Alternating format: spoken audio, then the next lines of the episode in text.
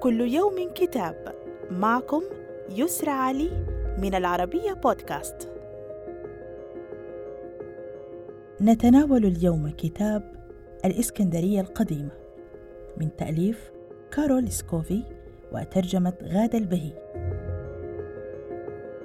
أتى الكتاب موجزا مصورا لجوانب الحياة المختلفة في الإسكندرية خلال 600 عام قبل الميلاد موجها للأطفال والناشئة. رسمت من خلاله الكاتبة صورة مبسطة عن الحقبة الكلاسيكية التي عاشتها عروس البحر المتوسط خلال العصرين البطلمي والروماني.